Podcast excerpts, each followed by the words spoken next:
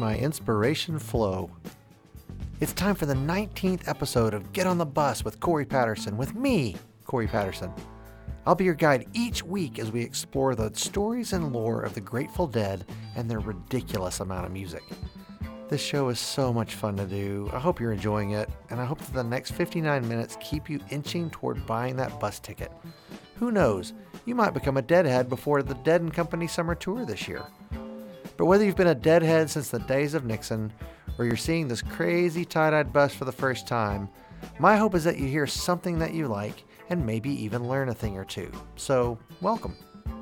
As we've done each week for a whole, you know, 18 episodes now, I'm going to play a curated set of music from one of the Grateful Dead's 2,300 plus live shows, and I'll briefly talk about why it's worth a listen.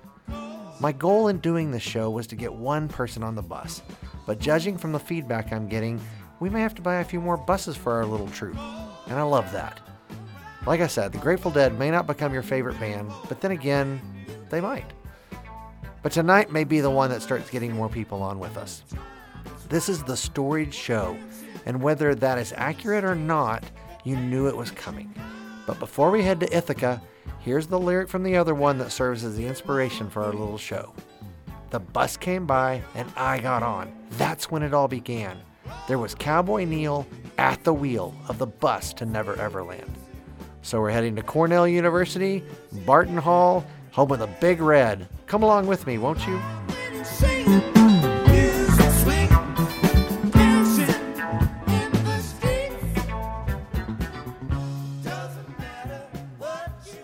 Deadheads, future deadheads, former deadheads, recovering deadheads. Welcome to the campus of Cornell University and the most heralded, talked about, written about, traded, and listened to concert ever performed by the Grateful Dead. Tonight, we're traveling back to May 8, 1977.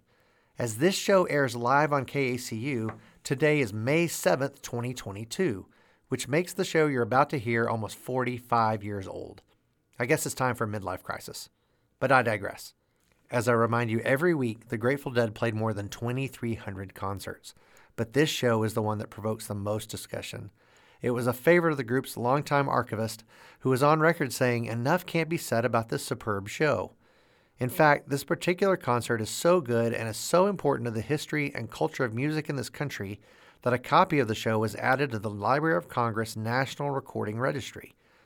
So, why is this show so good?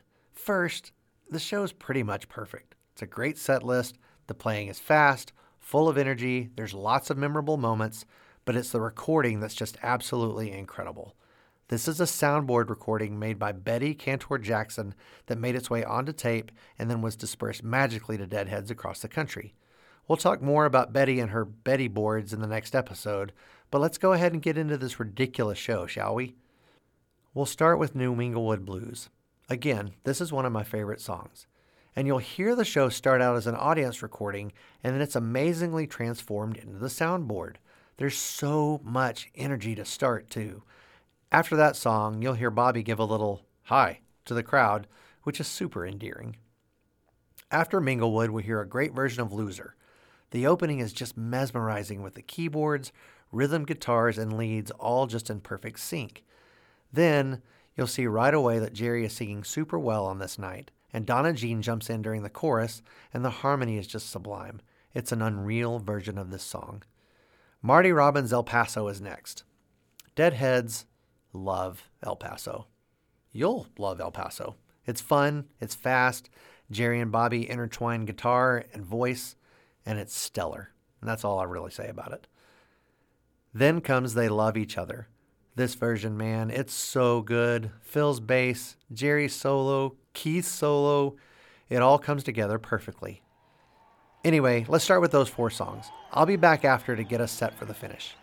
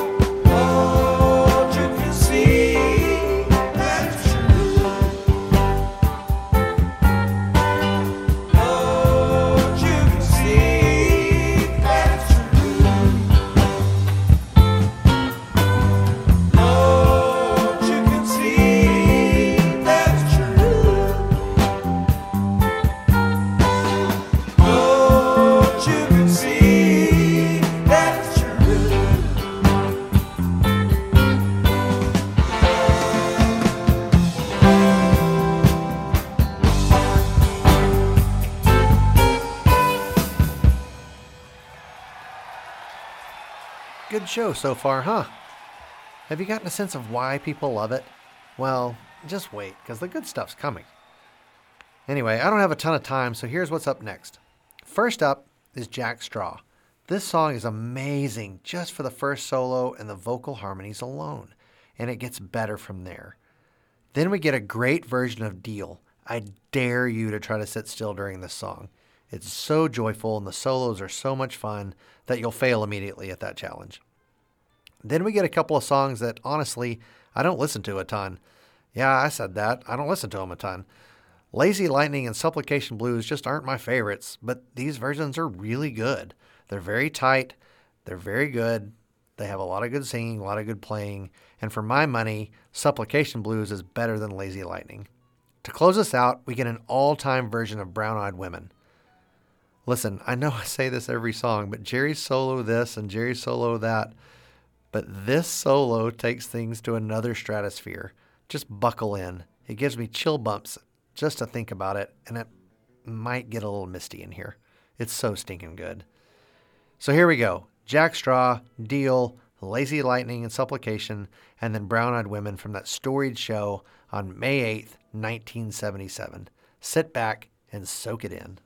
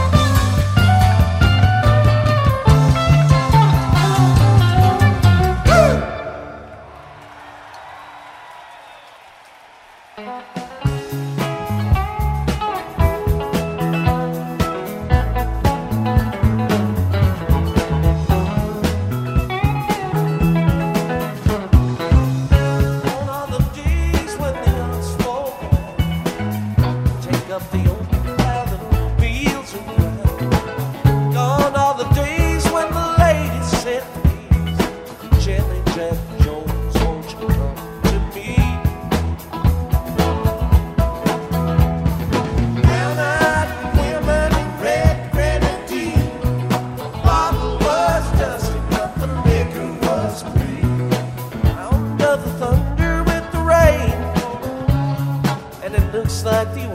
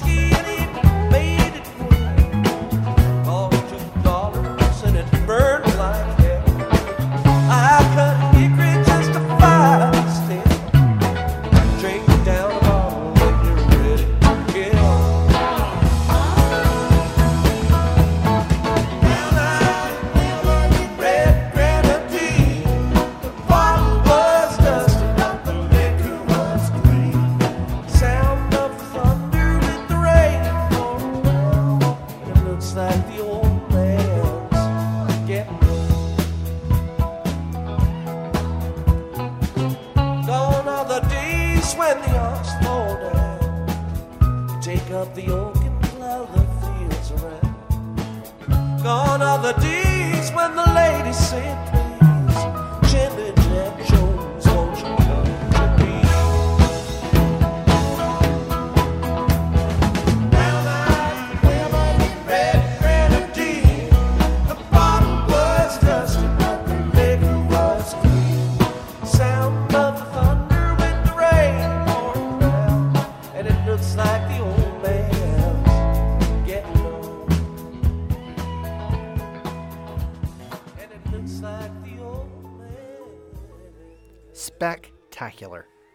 The show is just really, really, really good.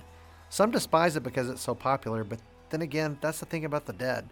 You're entitled to your own opinions. No worries at all. Next week, we're going to continue on this show and hear just some ridiculous music. In fact, we're only going to hear four songs next week, and they're all just out of this world. I hope you'll join me. In the meantime, stream your favorite episodes on different podcast services like Apple Podcasts or Stitcher or at kacu.org. Remember to follow the show on Facebook and Instagram too. Just search at Get on the Bus KACU on both platforms. Finally, if you want to get in contact with me, you can always email me at getonthebuskacu at gmail.com. I'd love to hear from you. Anyway, until next week, I'll remind you that the sky was yellow and the sun was blue, and I can't wait until we meet again. I'll see you next week. Get on the Bus with Corey Patterson is a production of KACU in Abilene, Texas, and Zane Goggins' Deadhead in Training. This is KACU.